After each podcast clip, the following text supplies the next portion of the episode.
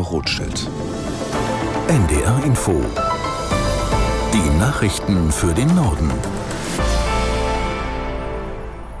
Um 15 Uhr mit Sönke Peters. Der türkische Staatschef Erdogan ist in Berlin eingetroffen. Er kommt zunächst mit Bundespräsident Steinmeier und am Abend mit Kanzler Scholz zusammen. Begleitet wird Erdogan von mehreren Ministern und Wirtschaftsvertretern. Aus Ankara Uwe Lüb. Bei den Gesprächen, vor allem zwischen Erdogan und Bundeskanzler Scholz, dürfte zwar der Nahostkrieg im Vordergrund stehen. Erdogan hatte die terroristische Hamas unter anderem als Befreiungskämpfer und Israel als Terrorstaat bezeichnet. Aus türkischer Sicht sind auch Wirtschaftsthemen von Bedeutung. Deutschland ist wichtigstes Exportland für die Türkei.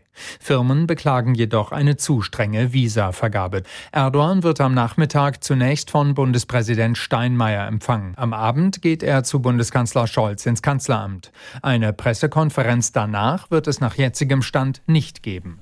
Die israelische Armee hat angekündigt, im Gazastreifen weiter vorzurücken.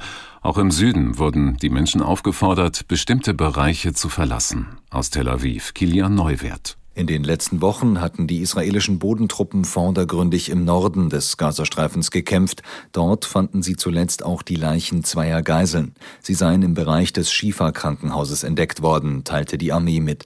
Mehr als eine Million Menschen soll vom Norden in den Süden geflohen sein, sucht dort nun Zuflucht ohne Hoffnung auf Schutz. Internationale Organisationen werden nicht müde, von einer katastrophalen Versorgungslage zu sprechen. Die örtlichen Telekommunikationsnetze sind aufgrund mangelnden Treibstoffs zur Stromerzeugung zusammengebrochen. UN-Berichterstatter warnten vor einem, so wörtlich, Völkermord. Es gelinge nicht, die Zahl ziviler Opfer zu minimieren, räumte Israels Premier Netanyahu gestern in einem TV-Interview ein. Der Haushaltsausschuss des Bundestages hat einige Kürzungen am Finanzplan für das kommende Jahr vorgenommen.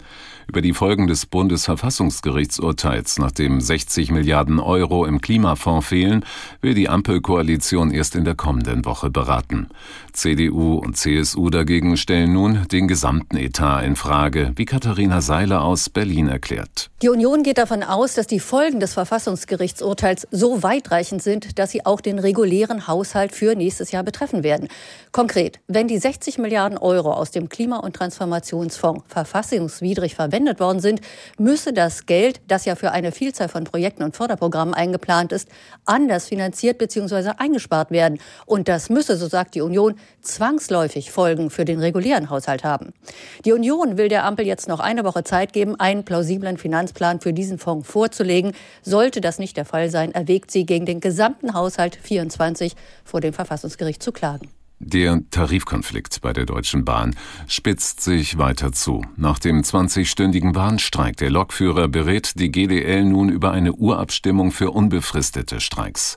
Aus Berlin Johannes Frevel. Eigentlich soll am nächsten Donnerstag zwischen der Deutschen Bahn und der Lokführergewerkschaft GDL weiter verhandelt werden.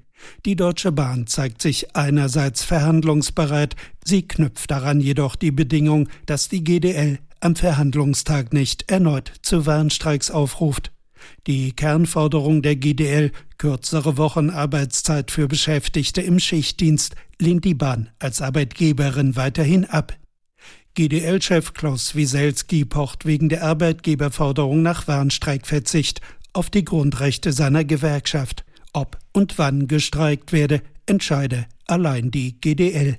Die GDL will am Wochenende über eine Urabstimmung entscheiden. Sie würde den Weg für unbefristete Streiks vor Weihnachten freimachen.